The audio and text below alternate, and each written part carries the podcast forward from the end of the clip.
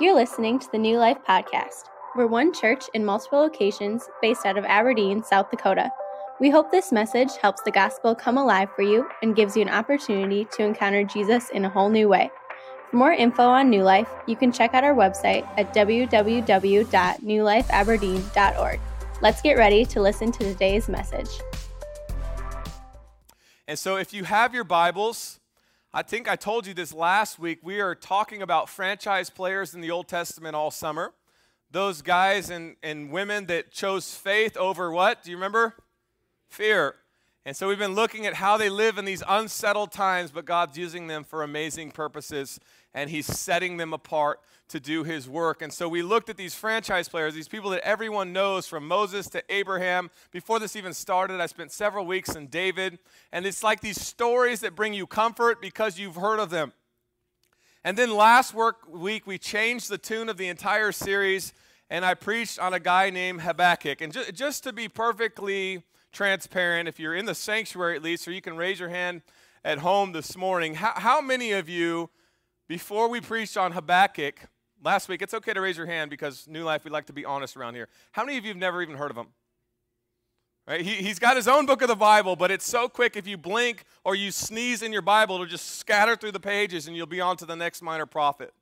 He's just not a guy that gets a lot of airtime. And I just decided let, let's just take a character in the Bible as we start wrapping up the Old Testament in these next few weeks, where he kind of looks like us and that most of us aren't well known or famous, but he's just an everyday guy doing extraordinary things for the kingdom of God. And so he has this question.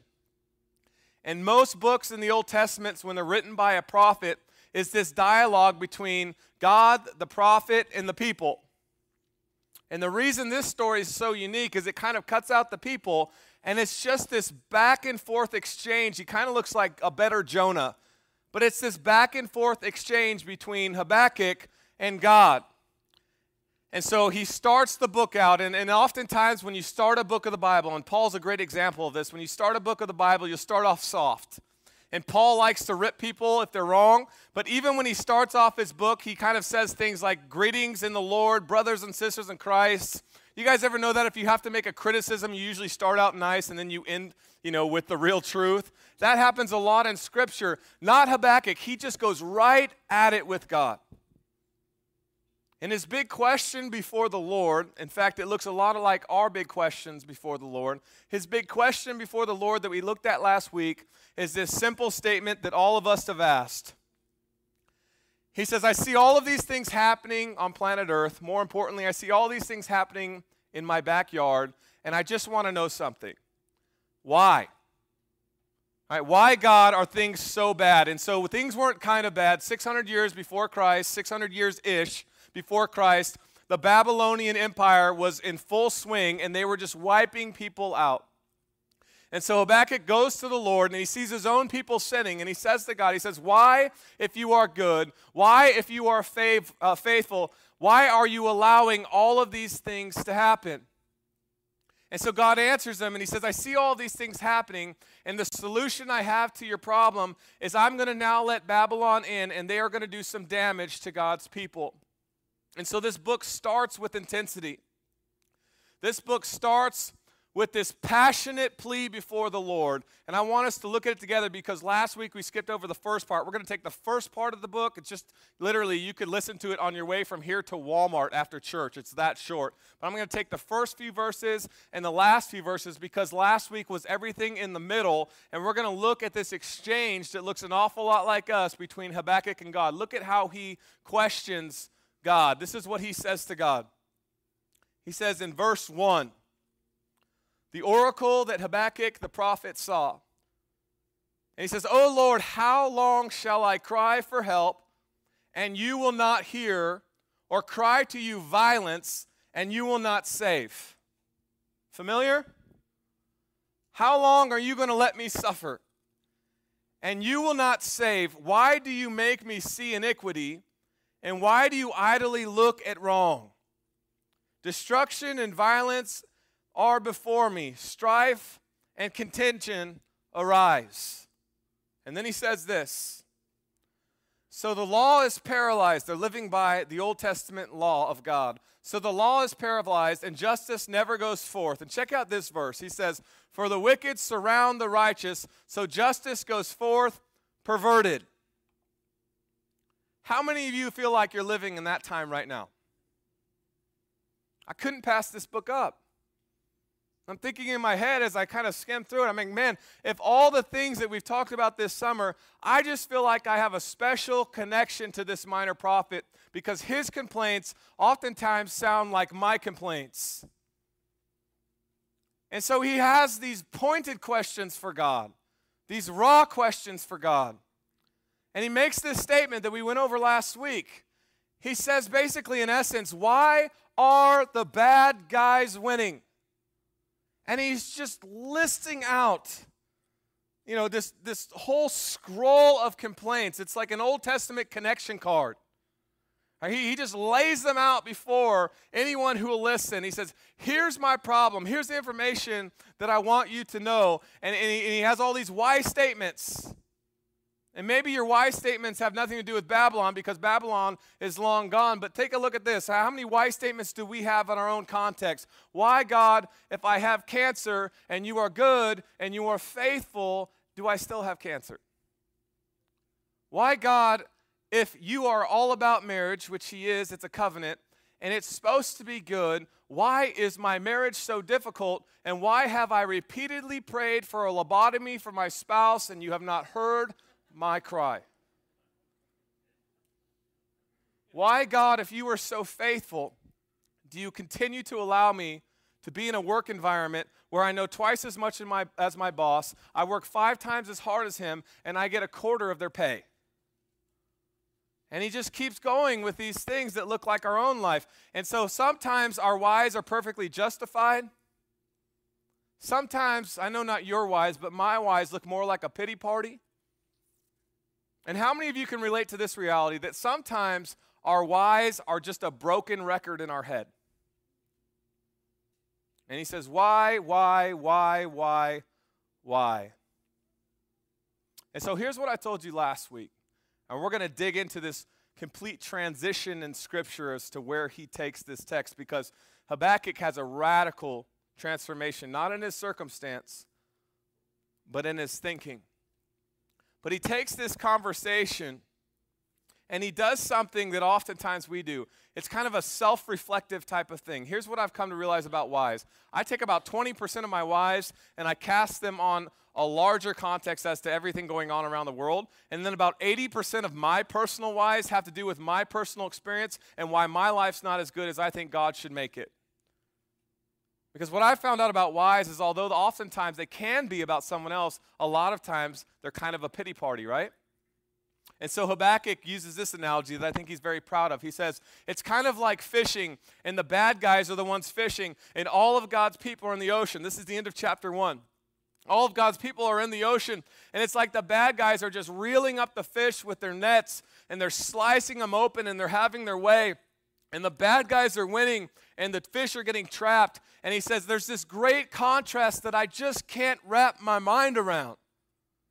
That on one side of the coin, you're sovereign, you're good, you're faithful, you work out all of your plans according to your own purposes, and you have your way on this earth. And I know these things to be true, but at the same time, these people that are killing children, these people that are killing their enemies, these people that will turn on themselves, these people are just absolutely devastating. Evil people are winning, named Babylon, and I just can't reconcile these two things before the Lord.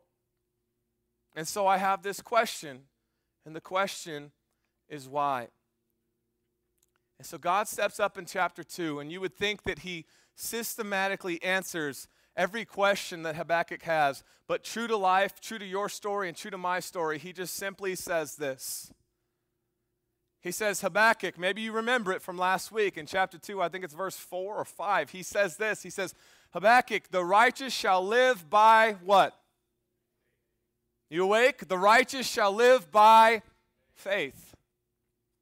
And what he says, in essence, is this He says, Habakkuk, here's what I want you to do. I know you have all of these things that you're pondering, but I just want you to trust me and know that I'm God and I've got this. Why the injustice? Why is everything so perverted? Why are the wicked winning? He says, Trust me. And in my own life, you guys, God says that a lot. You lay out all of your questions before the Lord, and He just basically, in essence, says, I know, and I'm not turning a blind eye, I'm not turning a deaf ear, but what I want you to do in the midst of the struggle is I want you to know that I've got this. And so now you get into chapter 3, and everything shifts. He has this dialogue with God, and then he does something that most of us don't do. Has anyone ever written a song before? You're like, I'm not raising my hand because maybe you want me to sing it or something like that after church. Habakkuk writes a song. And in that song, there's this narrative shift that takes place in his life. You start to see his thinking patterns start to change. And if the song had a title, it would kind of be this no matter what, you are faithful. No matter what, I can trust you. And my situation might not change, but my faith is being radically shifted. And so in this song, you see something in his heart that I want to walk through for the next few minutes. I'm going to give you a few things. They're sermon buck statements, they're adult buck statements. You guys know that you're actually going to cash out as adults as you leave this sanctuary or listen online. It's true. Pastor Chuck has a bunch of ones. He's just going to start paying you out. But you're going to write these things down. And, and here's why these things are so important to me. Here's why we're spending two weeks on this instead of one. When I look at this formula for Habakkuk's life, I see that this is the same formula that's used over and over and over again when people go from freer to freedom. And check it out, verse 16 of chapter 3 in this short book. This is how it all ends up. This is what he says he says about the Babylonians I hear and my body trembles. I hear and my lips quiver at the sound. Look at how raw and honest he is. He says, Rottenness enters into my bones, my legs tremble beneath me.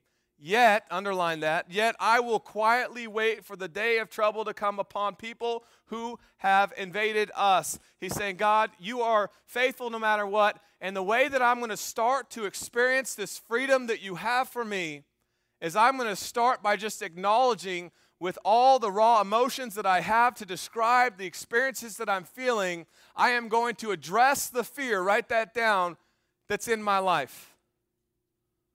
The Babylonians were terrifying. In fact, Lamentations was written, and Jeremiah is just kind of laying these things out before the Lord. He's saying, It's actually happened. He's waiting for something, the crisis to take place, and it actually happens. It's not just a figment of his imagination. He's not just overdoing it or overly concerned. All of these things play out in his life, and he addresses this fear. He says, My body trembles and my lips quiver, rottenness enters my bones. And here's what I know I know that this fear and anxiety, because those two things are directly linked, I know that these things, on a very practical level, have physical consequences in your life and my life. And so, if you're paralyzed by fear or you're dealing with great levels of anxiety, you're going to see some of the same things that Habakkuk describes in this verse of the Bible as he closes this thing out. And he addresses this fear, these realities of shortness of breath. These are some things that fear and anxiety can do in your life. Right? Your, your heart and your blood pressure, hypertension. And in fact, I was watching this. Did you guys know this about stress and fear? I know it's true because it was on an infomercial. And maybe you've seen the same infomercial. In fact, I see a few doctors sitting here looking at me this morning, and you, and you, probably know this is true, not on a practical level, but as a doctor, because it's not true of your life, but it's true of some others. Did you know that fear and anxiety and stress actually can cause belly fat? And I know the doctors I'm looking, that doesn't apply to them, but that, you know, for me, I actually have to see myself once in a while on live stream, and I'm going, I must have a lot of stress in my life. I mean, there's these physical consequences to stress and anxiety. He's saying, My lips quiver, my knees shake. I'm not kind of scared, I'm incredibly scared. But he takes this ownership position and he says, this that I'm going to trust God, that there's going to be a day where He deals with my enemy. And because God is God and I am just a man, I'm going to leave it at His table and I'm not going to be consumed by those fears that are trying to take me over because my God is Jehovah. My God is good. My God can do whatever God wants to do. And I'm going to take this position of questioning God to a position of I'm just going to believe that His plans are good. There are 365 days in a year except for leap year, right?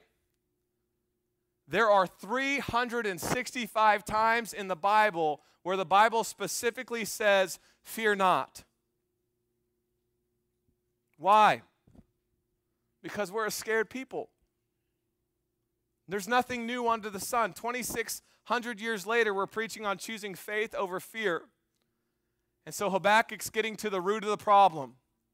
And here's, here's what I think about Habakkuk. I'm just going to try to read his mail for a second. I want you to stay with me. I think he's been scared all along, obviously.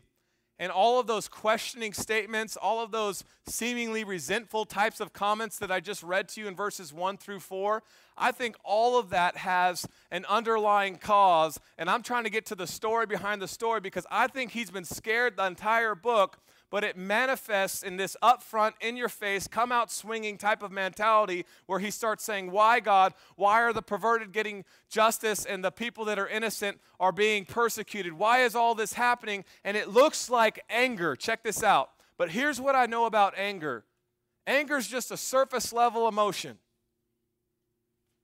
The story behind the story is that Habakkuk is scared. And all of that anger and frustration and angst is doing where he's experiencing all these physical symptoms of fear. All of those things and emotions are just telling on him that the story behind the story is that there's a deeper rooted problem of faith. And that's why God goes right for the jugular in chapter 2 and he says, The righteous shall live by faith. Anger is a surface level emotion. Let, let me show you what I mean. I was about in seventh grade and I was a perfect angel. Never caused one problem for my mom. My sister's actually going to be in church the second service. She can verify this. And as a seventh grader, I, I might have been a bit rambunctious and I could never sit still. And now at 40, it's the same thing. But I was about in seventh grade and I was at my friend's house. We used to go to these friends' house uh, almost monthly because they had a swimming pool and we wanted to use it. And so we would go over there and we would grill out. And I was trying to impress the girls, and uh, nothing new under the sun. I was trying to impress the girls as a seventh grader and show them how athletic I was. And so I jumped out of the pool. My mom's sitting. My mom doesn't have anxiety. She has anxiety through the roof, at least when I was a teenager. Things have calmed down now that I left the house. But I, I ran towards going inside to get something to eat. And I, I think I just wanted to show these girls around me how fast and how springy I was. And I ran into the house, and there was this sliding glass door. And I ran right into it. But because they called me super chicken at that age and I had no meat on my bones, and my biggest attribute were my knobby knees, for some reason, by God's grace, I hit that sliding glass door. Here's the good news about sliding glass doors they're thicker than you think. And I just bounced off of it, and my mom lost it she took me into the bathroom. I can remember this bathroom. I can remember the smells. That's a little graphic. I can remember the wallpaper. I can remember, you know, you think you'd remember the pool and the barbecue. I remember the bathroom. She took me into this bathroom and embarrassed me. I was 12, 13 years old. I was like the same age as my middle child. And she just reamed me. She just starts yelling at me about how could you be so, you know, whatever. I'll, I'll leave the details out of it. And I think, what? I, like, I literally could have died, and she is furious with me. But, but here's back to my point. The reason I tell you that story is I want to lock this concept into your mind. My mom was what? What was my mom? She was scared. And it manifested in anger. Because anger is a surface level emotion, and anger always tells on you that something else is wrong. And so the story behind the story is she was scared that I was about to lose my life acting like a stupid 12 year old. But in doing so, it manifested in anger. And I think that's what's going on in this text. Finally, you're getting to the root of the problem. He's scared for his life. And all of these feelings that he's experiencing as this book starts are related to anger, but anger isn't really what's driving his behavior. And so he starts to get to the bottom of that. And here's why I tell you all of it he starts experiencing freedom that God is calling you to.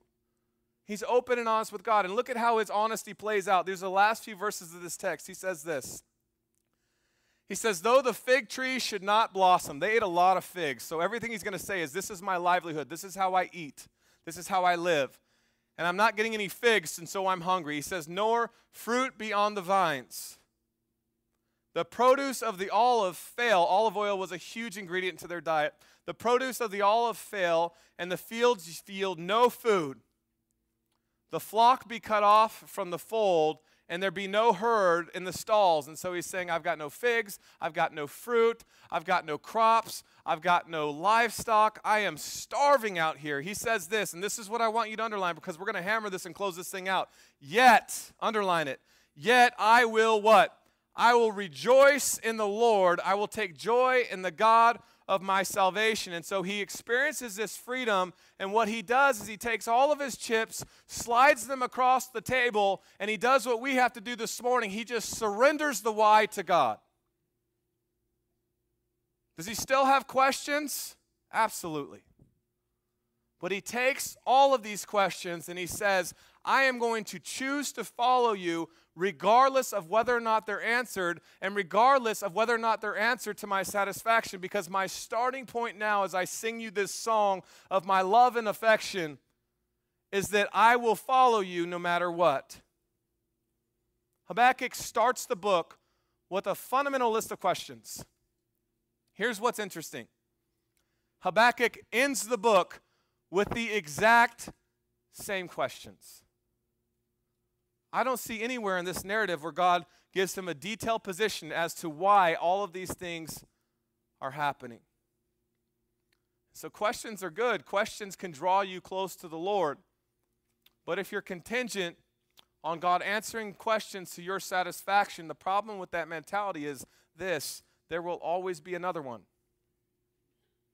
And so, just when you think you've got it solved and you can understand why God does every little thing that God does in his life, if you are literally contingent on the right answer and it has to meet your standard, there's just going to be another question that's going to stumble you up. And so Habakkuk asks questions, but he doesn't ask questions with a contingency offer. Right? You guys ever sold a house? You get into this situation, which I don't even fully understand. There's these things called contingency offers and it's like, here, you can buy this house uh, if you can sell your house in time. And if you can't sell your house in time, then I can just sell it to whoever else comes with an offer before me. And I think it's just kind of this false sense of security where maybe, maybe, maybe you can buy this house of your dreams. And there's these things called contingency offers. And so, we're questions before God, they're not, they're not contingency offers. Right? It's not I will do this if you meet this criteria. I will buy this house if my house sells in a certain amount of time, and if you stick to a certain financial plan, and if you do everything the way this whole thing's written up. God responds to Habakkuk in this question form where he says, I am going to give you some answers, but when I'm going to give you some answers, it's not a contingency type of offer. I am going to do what I see fit, and you're going to follow me no matter what. He doesn't ask these questions with the wrong heart because the wrong heart doesn't just say, I have some things that I want to know. The wrong heart says, I actually want to place myself in a position above you because I want to play God. And so, what Habakkuk does is he surrenders these things to God and he starts living in freedom. And I just want to read this to you one more time.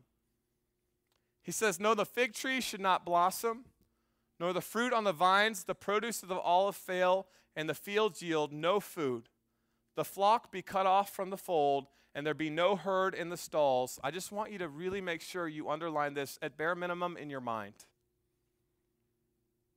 He says, Yet, yet I will rejoice in my salvation. I will rejoice in the Lord, and you are my strength. And so here's the closer. As he has this radical mind shift, where he puts God in his rightful place in his life, he does something that has the potential to change your life and my life. And check this out He just chooses to worship. It's not a contingency, and I just want to put that on the screen so you can see that, and I want you to write that down. It's not a contingency offer. It's something that, regardless of my situation, I am going to be obedient to you and I'm going to choose to worship you. I'm hungry and I'm scared, yet I will rejoice in the Lord. I am a firm believer in the therapeutic process in counseling. And so I'm sure because of the day we live in and the times that we live in, many of you have been in counseling. And one thing that you've probably found if you've been in counseling, whether it be a marriage issue or you know, a teenage issue or anything like that, something that you will find is that it's incredibly expensive. Amen? If you don't go to a mental health center or you're not on a sliding scale or if you don't have insurance, you're probably going to pay like $167 an hour for counseling. So, because I love you, here's what I'm going to do I'm going to give you the first five sessions in 10 seconds free.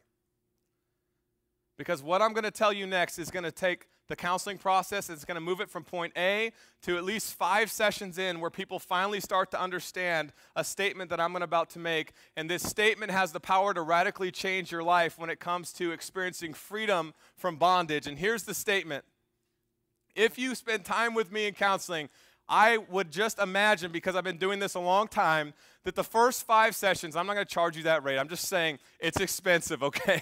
if you go to a professional counselor, it's expensive.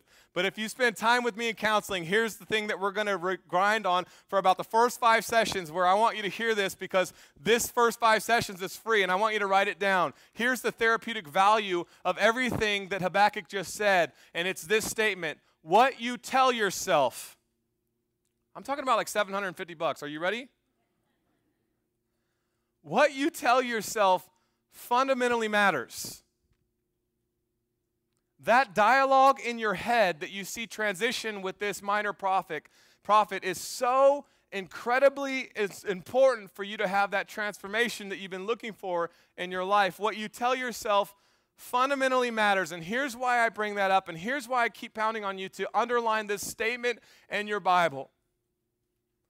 What Habakkuk does in this mind shift that we're going to close this thing out with is he chooses to worship, and here's what he says to himself he doesn't have a contingency offer. He doesn't lay his request to the Lord and then make this contingency offer and say, if you decide to change A, B, and C, then I will follow you. I will give you my life. I will give you my fears. I will give you my transgressions. I will be obedient to every word you say, and I will hang on it and I will love you. If you are my sugar daddy and you do everything that I want you to do, the most destructive thing, look at me, the most destructive thing that you can tell God is if. And the most important thing you can tell God is yet. What you tell yourself fundamentally matters in your relationship with God. And if you don't have that dialogue of prayer where you have a transformation of your heart because the Holy Spirit's working in your life, you are going to stumble and stumble and stumble $167 after session, session, session if you don't change that one word in your life and your relationship with God. He says, All of these things are true. And here is what's so beautiful about how he closes this thing out. All of those things the blossoms, the figs, the grain, the crops, the meat, all of it, I'm still hungry. And he doesn't say, if you do this, then. He makes this massive statement of self talk, talking to God Himself, and he says, Yet you are good. Yet I will worship you. Yet I will choose to follow you no matter what. Yet I will have faith over fear the massive divide in your mind that's taking you from a place of destructive thoughts, from just low levels of faith, to a poor relationship with God, to a self centered type of theology is if to yet. Yet I will follow you no matter what. The thing about storms, you guys, there's one around every corner. Amen? Like if you're not in one, good luck. You're just, you're just about to be. And so that's the encouraging word that we're going to close with. The storm is coming. But it's true. The storm is coming. If you're not just out of one, you're in one. If you're not in one, you're coming into one because that's just the way the world works. Christ knows all of these things, and this storyline that seems so hopeless because Babylon is about to invade, is only pointing us to something that we have such an advantage over over this guy named Habakkuk. We look, get to look forward to a risen Savior Christ who's coming on the scene, who's no stranger to affliction and pain and betrayal, who has plenty of why type of thoughts probably in his own mind, and he actually has this similar type of dialogue with God. He says, if there's any other way before he goes to the cross, he says, God, take it from me. He's raw in how he deals with God himself as the Son of God, but he knows as we walk through this life, there's going to be trials and tribulations. But he makes this statement, and maybe you've heard it. He says, Take heart, I've overcome the world. He's meeting with his disciples in Matthew chapter 14, and they're having this interaction where he's feeding people. And it goes from a place of, wow, look at what God did, to, hey, I need you guys to go across this lake. I need you to cruise across on this boat and they go on the boat, and maybe you've heard the story before. Jesus stays back. Jesus decides that he's going to go on a mountain, he's going to pray.